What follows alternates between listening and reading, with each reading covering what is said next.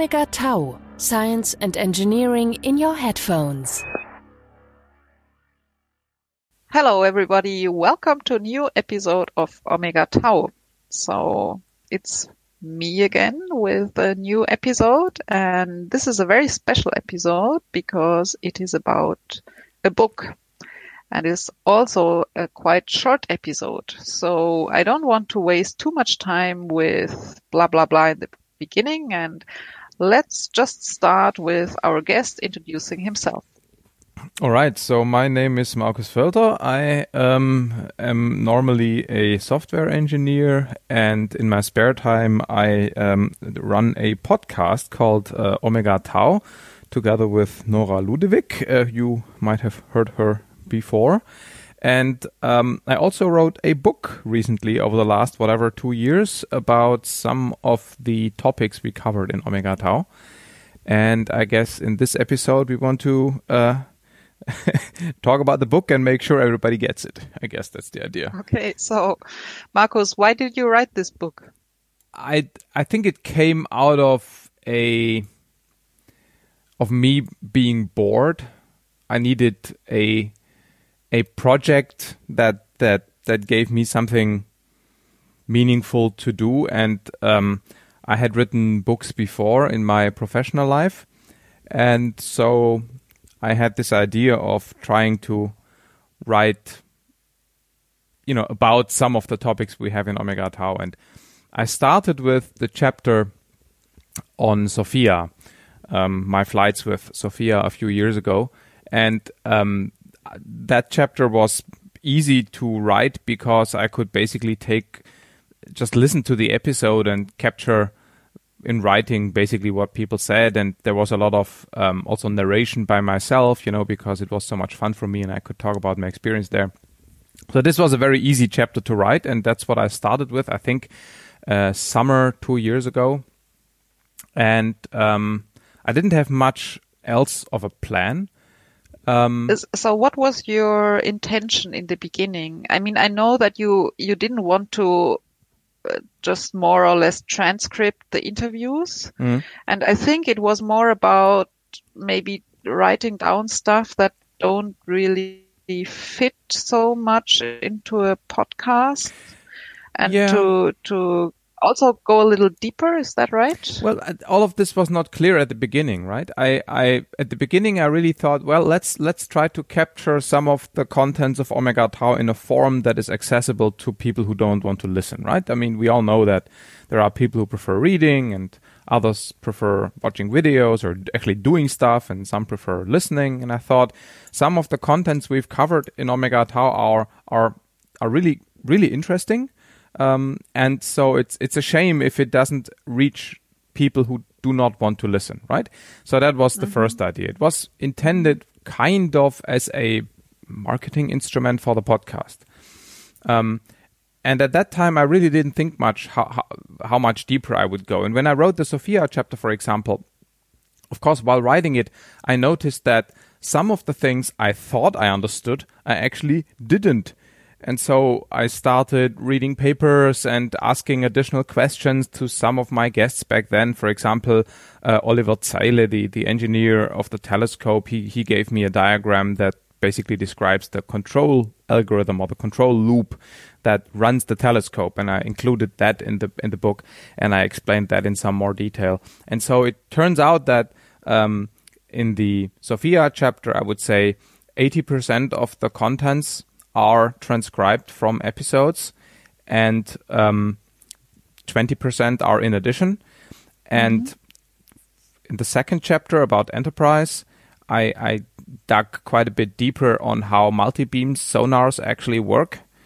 Um, I think this is also the first place where we have a formula in the book, a mathematical formula. I might be later. But then in the later chapters, for example, in the one on telescopes and the one on the LHC, I used the episodes really just as almost a backbone for understanding what I need to research and and so I would say there 80% of what's in the book has not been discussed in the podcast and only 20% is. So the it really reversed and you can also see this in the length of the chapters. The SOFIA and Enterprise chapters are relatively short with 11 and 13,000 words, I think. And the chapter on the LHCs, I think 54,000 words. It's almost a book in its own. So it, it changed quite a bit over the course of, of, of writing the book. So uh, now we already know that the book is divided into chapters, yeah. and each chapter, like books are. not not all of them, okay. I think. Yeah, good. Right. Um, and each chapter is, but each chapter is based on one or several episodes, right? So there is no chapter yeah. which has no relation at all to one or several episodes. That's correct. Um, mm-hmm. Maybe you should walk through the chapters briefly. So okay. Um, so again, the first one is about SOFIA, and it it covers um, both a little bit of astronomy and how the telescope works, but it also has, you know, radio conversations, you know, flying the airplane, how does a mission work. So it has a lot of this, you know, my personal adventure kind of thing. Um, chapter two then is about my stay on Enterprise. It, it was another, you know, week long adventure for me. And so it's another one of these easy to write chapters that are also very, if you will, easy to read because lots of it is, you know, and the waves were coming and the ship was moving, blah, blah, blah story kind of, no? Um, mm-hmm.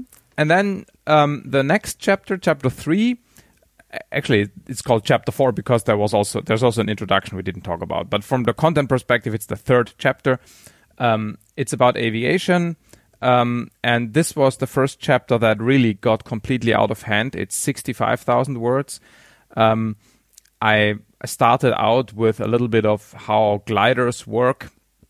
Um, and then I cover flight control systems. Of course, I cover my, my trip in the F 16, cover a bit of helicopter flying, but also um, how, for example, does the engine of the SR 71 propel the aircraft to Mach 3 in 85,000 feet? Um, it's very it's basically a I think the word might be tour de force through many of the aviation episodes we've had. I also mm-hmm. have a mm-hmm. little bit of um, discussion about the 737 MAX, um, you know, flight control system problems. Um, and so it's it's a very wide-ranging chapter, and um, but this was also relatively easy to write because aviation is really something I know a lot about. The next one is chapter four. That's about gravitational waves. So that's again a chapter that's basically based on one episode about the mm-hmm. relativity and gravitational waves episode uh, about the GEO 600 detector. I covered that detector and LIGO and also the actual observation.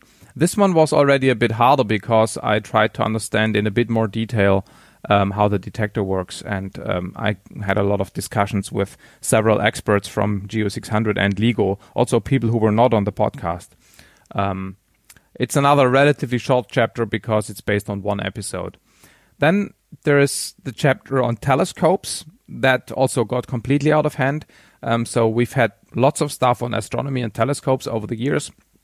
And so I discussed the ELT, the uh, Effelsberg telescope, ALMA, the LBT. I uh, included the discussion on mirror making with uh, Schott um, that I recall it earlier or last late last year or whenever it was.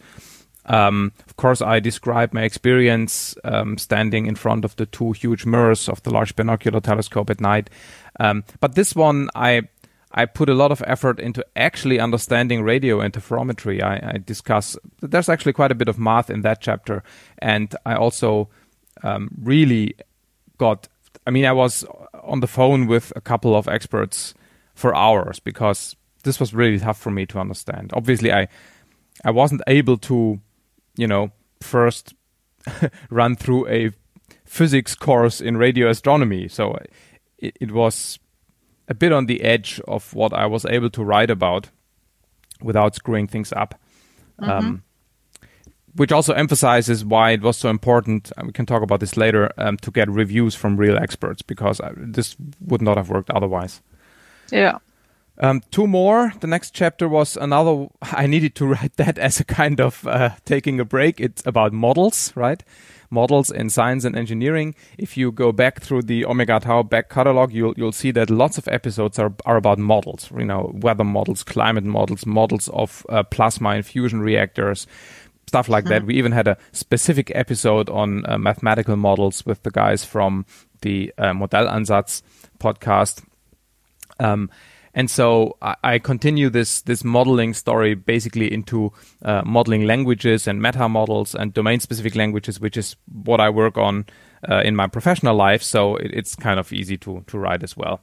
Um, and then the last chapter is um, on the Large Hadron Collider. This is ba- basically the, the biggest, if you will, the biggest chapter on a single topic.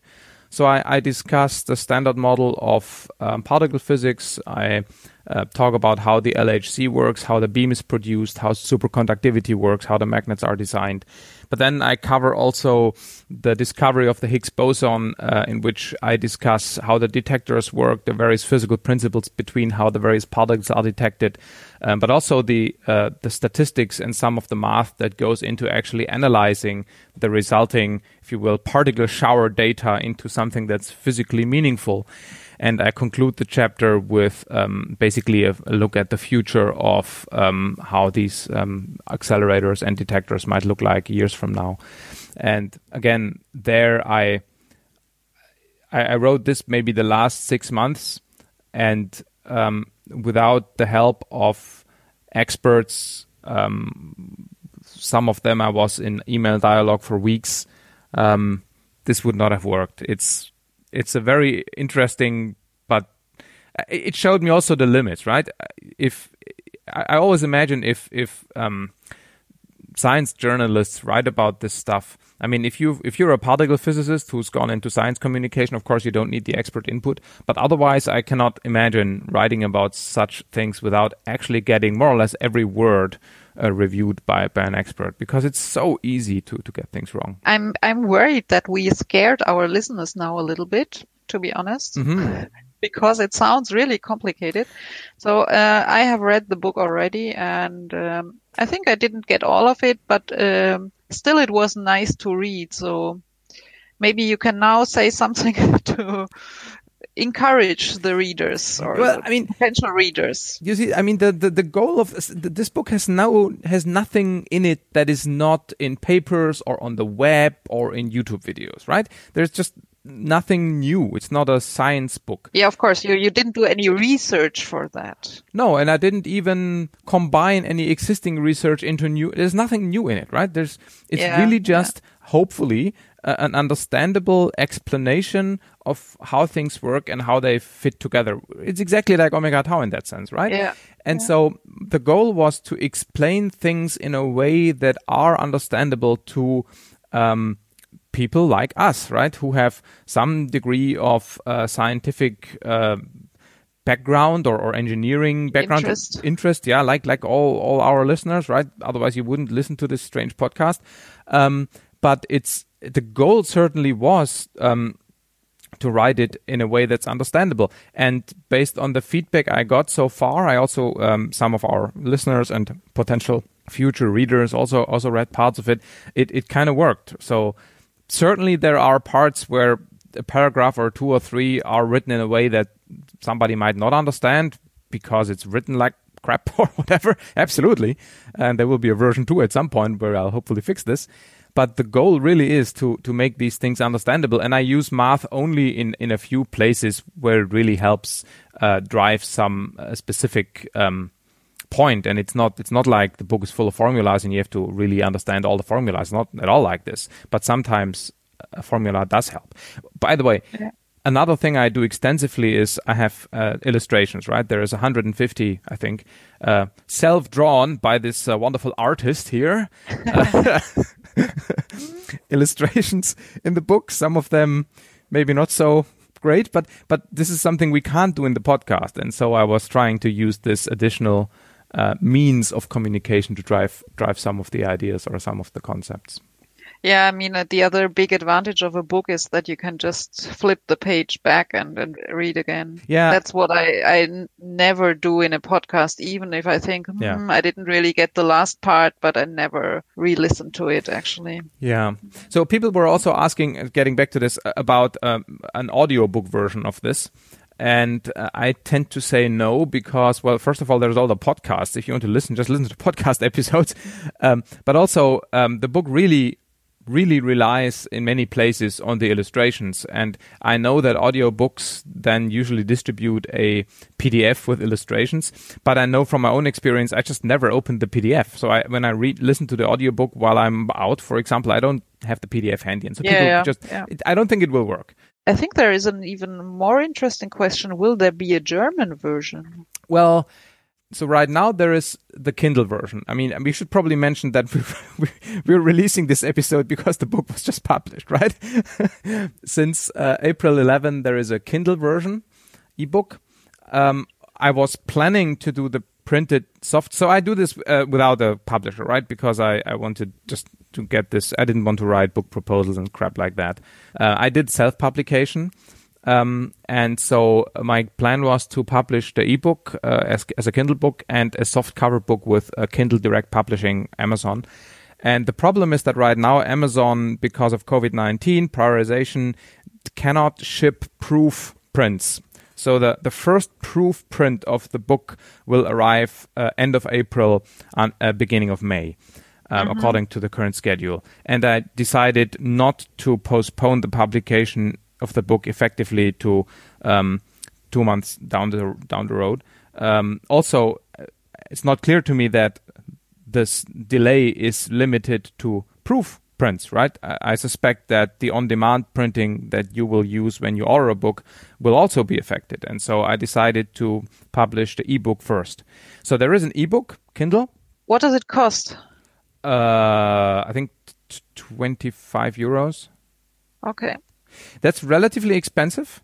Um, many ebooks are just 10 bucks. But um, I thought, and this might sound a bit strange, I've put so much work into this. I don't want to give it away. I mean, effectively. We're, giving away all the Omega Tau podcasts. And if you think the book is expensive, then treat it as a donation to the podcast. I just, I couldn't bring myself to sell it for five bucks. Um, If you really can't afford it, if you really cannot afford the 25 bucks and uh, still want to read the book, send me an email. A PDF might be coming your way. Um, so we'll find ways. But I, I'm not.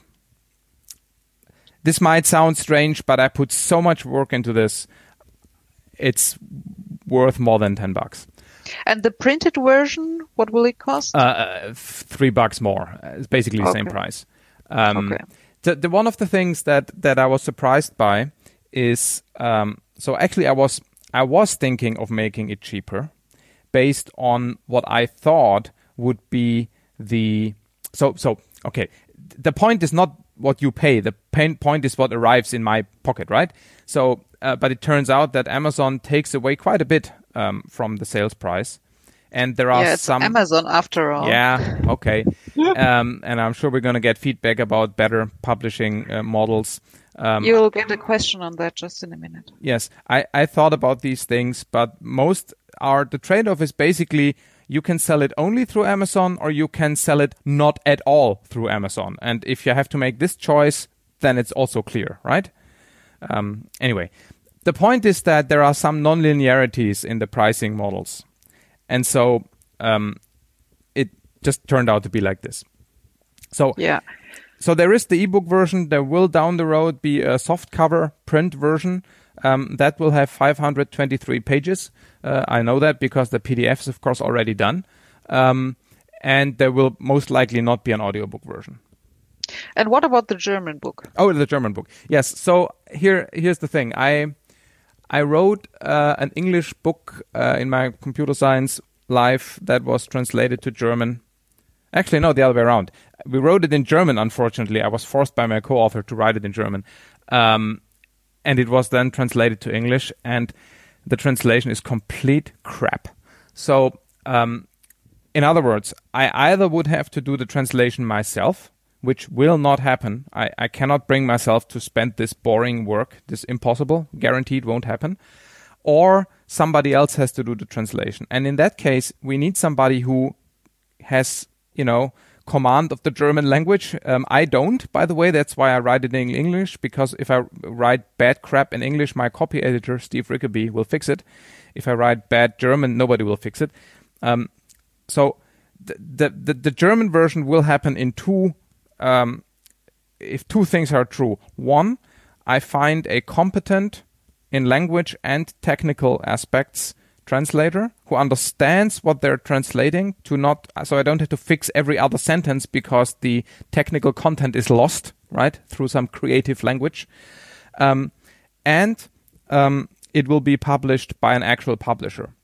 So this is the, the thing I thought. If I can find a German publisher who translates it in a meaningful way I might perhaps write a short bonus chapter to make it worth it for them, and they publish it as a, and, they also advertise for it because finding a publisher is easy, right? A third-rate publisher finding one is easy, but doesn't help. They don't do any advertising. They don't do any. There's no point in it at all. So if you go through a publisher, you need to find one that is reasonably well known, right? And so the publisher adds to the reputation of the book and of course they are hard to convince. Anyway, mm. but but I did actually send um, uh, the, the proposal. I did write a proposal at some point and send it to a publisher, and I got the reply literally in five hours, and they said this book has mathematical formulas in it. We cannot sell it. Goodbye. Literally, that's what they said. Mm-hmm. Um, so and then I gave, I just gave up, and this was a technical publisher, so um, it's not very likely that there will be a German edition. Yeah, okay. So the, the people waiting for a German edition should consider to buy the English edition and try to read it. Yeah, it's it's it's simple English, right? Because I can't write highly literary complicated English. Yeah. And the technical jargon is the same in, in both languages anyway. Yeah. Um yeah, so but on the other hand, if you want to translate it, please let me know. okay.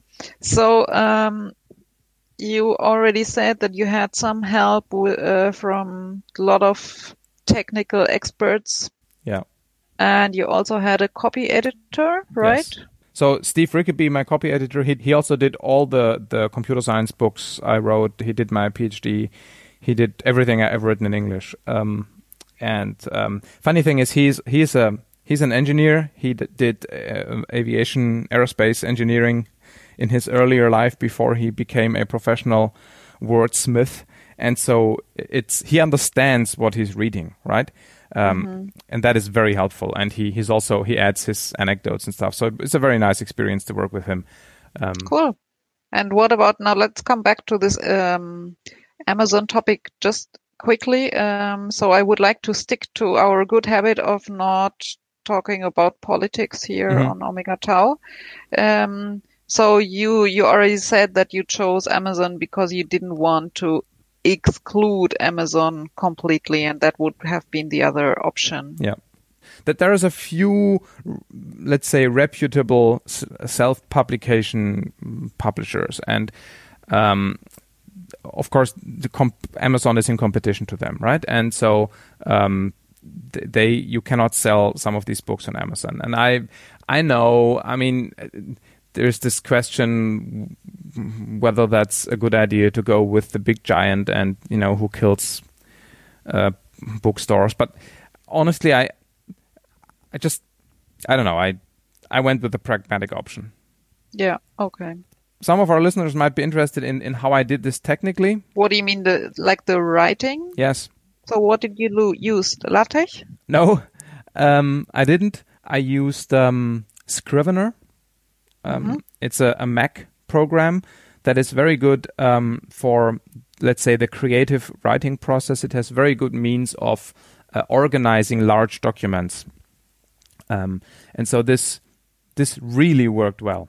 Um, okay, I can really recommend this.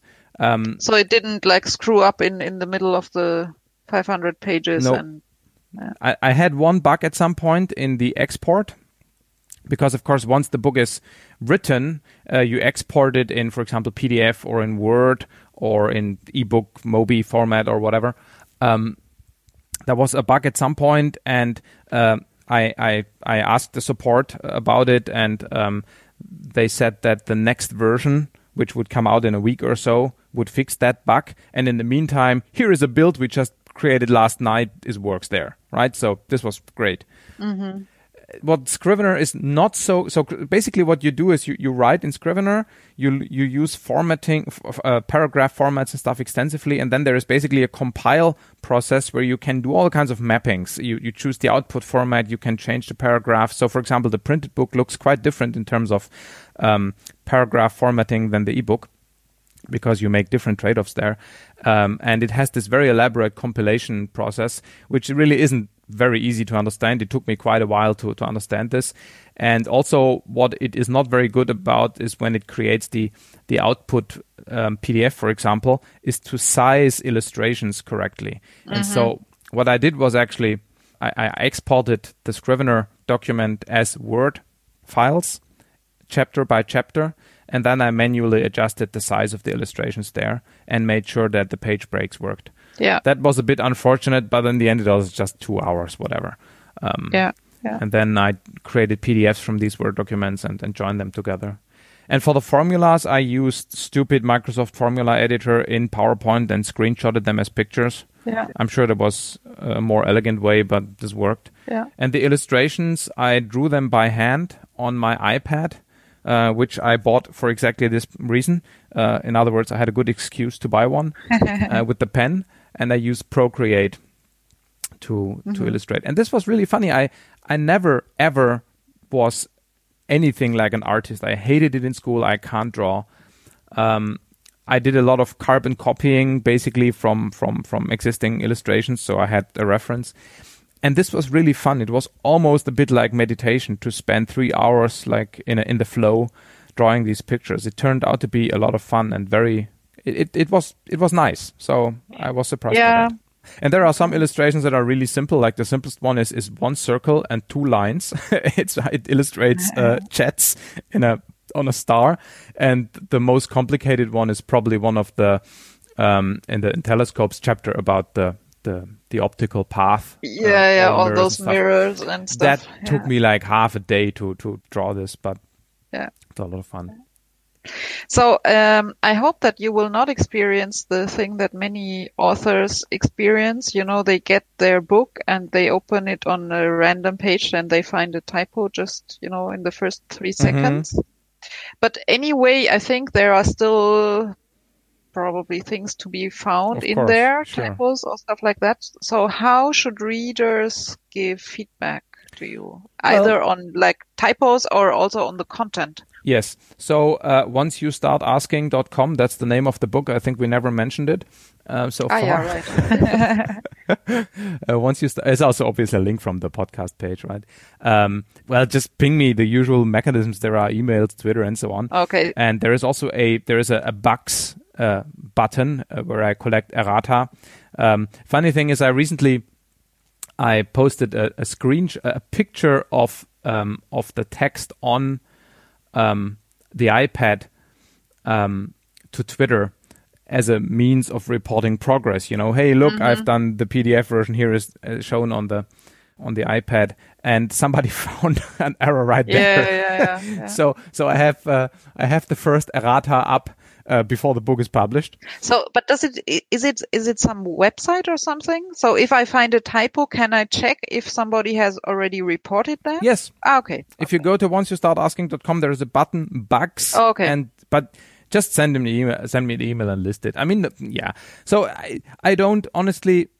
I mean, I will probably publish a you know a version 1.1 let's say two months after you know, or three months from now where I fix small issues yeah. like this. Yeah. But I don't intend to publish a major revision anytime soon. I mean, that you know, something I learned um, while writing this book is it's not actually that easy to to find out what is true. Um, for example, I've there's a number I tried to figure out, and it was I think the number of strands in a wire in the LHC magnet, and I found f- vastly different numbers from three thousand to ten thousand. I talked to different people who gave me different mm. numbers, and so it turns out that even in reputable papers and journals and really good websites, pe- things don't agree. Yeah. And some of it can be explained because, let's say, you know, one number is based on the original plan, another number is based on what has actually then been built, um, which is not always the same. Um, sometimes it is the reference is not the same. You know, for example, I try to figure out the total stored energy in the LHC magnet system. And some numbers are per octant, that's one of their eighths of the overall magnet, and some numbers are given per half octant, or, you know, so, hmm. th- so the reference is wrong or, or different. But these references aren't always explicitly stated. Sure. So, i- or for example, I, I found somewhere in a paper that the Atlas, or it might have been CMS detector, have been designed specifically to detect the Higgs with masses between 100 GeV and 150 GeV. Talked to somebody who, who I'll interview for the podcast soon. He said that's not the case. So, I mean, it's you know, we're all talking about fake news and stuff when, you know, it's obvious that some information is doctored for propaganda purposes. But even in, in things where there is no propaganda intent, right? And where there is no, let's say, political coloring, it is really hard to find out what is correct. Sure. yeah. Especially if you're not talking about numbers, but about, um, you know, um, judgments like, is this a good detector? Yeah, yeah, yeah. Okay, good. No, but- this is yeah. My, my point is, as soon as I publish this book, there will be readers who say this is wrong, or this is the wrong judgment, or you shouldn't have asked this expert. So, it, it, I already noticed this while I was writing. Is my point? Yeah, but to be honest, I think this is, um, you know, this is like one essential part of science to, you know, to find out like how many, the number of, of strands there or whatever. Um, a good scientist knows that he will not just take the like first number he gets and say, okay, this is the truth, but maybe ask somebody else or go there and count or, you know what I mean? So this is science itself, I think.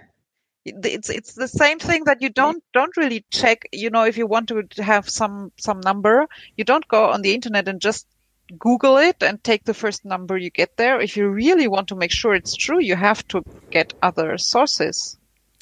Exactly, and that's not just true for the scientist. That's also true for the journalist. In in, in my Yeah, yeah, yeah. right? Of course, yes, yes. But but the question is, uh, when do you stop? yeah, and this is really Yeah. tough. And I, I'm, I'm sure in some in some cases I stopped too early and I wrote something that's wrong. Um, in other cases, I probably you know dug deep enough and I got it right. yeah. Um, Yeah, but this means that you that you will really uh, get interesting discussions. I think based on the book. I hope so, and I really mean And- interesting. you know, not not annoying, but really interesting feedback and stuff like that. Yeah. yeah. I also think, by the way, this is the difference between a science journalist and what we are doing, right? And I mentioned this often.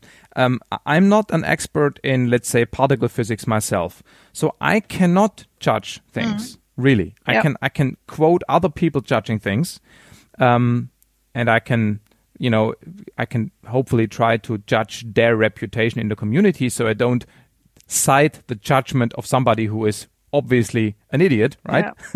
um, but there is a difference between what we do, which is telling stories about science and explaining things while relying on other people's correct description of stuff, versus a science journalist who has all the technical background about a very narrow subject and then is able to judge for themselves and say, well, I talked to this expert, uh, blah, and he told me this and that, but I know because I talked about exactly this topic for the last 10 years with 500 other experts that he is not Yeah, right. yeah. This is not something I can do. Yeah, yeah. And that's why we are doing interviews and not, you know, like reports. Um, But you see, this is interesting in this book because this book is not an interview. I'm, I'm, I'm speaking in my own voice. I'm explaining Yeah. these things.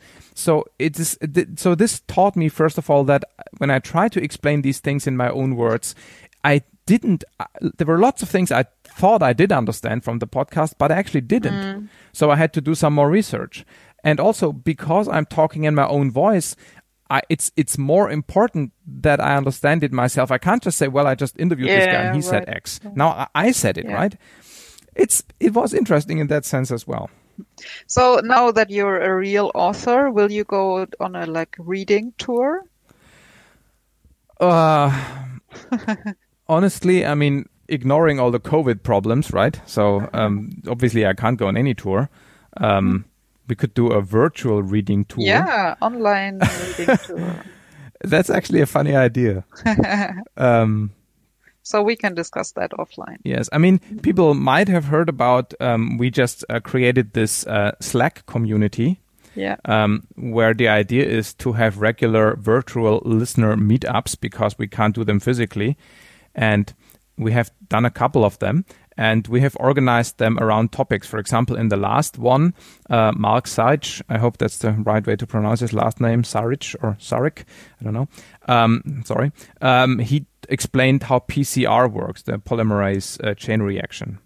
Um, and so we, we have another set of uh, topics lined up where one of you uh, explains a bit about their own background and uh, the others join by Google Hangout or Jitsi Meet or something. Um, yeah. And maybe it would be funny to have one of these as a little virtual reading event uh, yeah. by the now uh, famous science author. yeah, maybe. So let's consider that. Yeah. So, is there anything, any question I forgot? Well, like always, um, we uh, planned what we would be talking about. We have this little outline because we are so unspontaneous. You're not. You're the guest, Markus. Is that clear? Yes. Sure, but you as the as the as the podcast host sent me this outline like always, right? Yeah. Ah, okay. And I think we covered all in that. Uh, maybe just to re-emphasize, and I do that in the book. I have a, I, I, I obviously thank everybody who contributed, and it's it's maybe 150 names of people. So um, I got a lot of help um, from listeners, from former guests, from outside experts I asked about, um, and I will contact all of you to thank you again and um, somehow give you access to a copy of the book somehow in some form. Send chocolate, please. yes, exactly. okay. So, um, thank you for spending the time to be our guest. yes, you're welcome. Uh, it was a very interesting interview, and for readers who, sorry, for listeners who want to know more, we will put the link to the book in the show notes. And that's it, I guess. That's it. Well, that's not quite it, uh, Markus. Here, I'm um, recording this a few days later. I record this actually on the day of the release on uh, April 11. There's two things I want to add to what we have said so far. One, there is now also a plain PDF available, sold via Gumroad. That's a uh, non-corporate, I would say, hopefully, uh, sales platform for creators. Um, so you can get a plain PDF there. You don't need any specific ebook reader. You can read it, of course, with your, you know, iPad or whatever. Um, so that's available. It's available now. And um, I have also submitted it to iBooks, and it will be published on April 20. iBooks is the Apple platform, so there will be an EPUB ebook on um, April 20. I will probably also put the EPUB on uh, Gumroad. So check out once you start asking.com for the various versions. And of course, the soft cover is still uh, planned. Uh, the updated uh, proof um, date when I'll receive it is, um, I think right now it's April 17, so maybe early May there will be the soft cover version. We'll see. The other thing I wanted to say, which we completely forgot about in this conversation with Nora, is that she actually wrote the foreword. I asked her to do it because uh, obviously this book is an outgrowth of the podcast and the podcast wouldn't exist without her and so I asked her whether she would write the uh, foreword. I actually didn't really expect that she'd say yes, but she did say yes. And I think she wrote a very nice one. And so thank you, Nora, for, for the foreword and uh, for uh, 10, almost 11 years of, of podcasting. All right. So um, back to the last three words of the original recording. Okay. Thank you, Thank Nora. You. Bye. Ciao.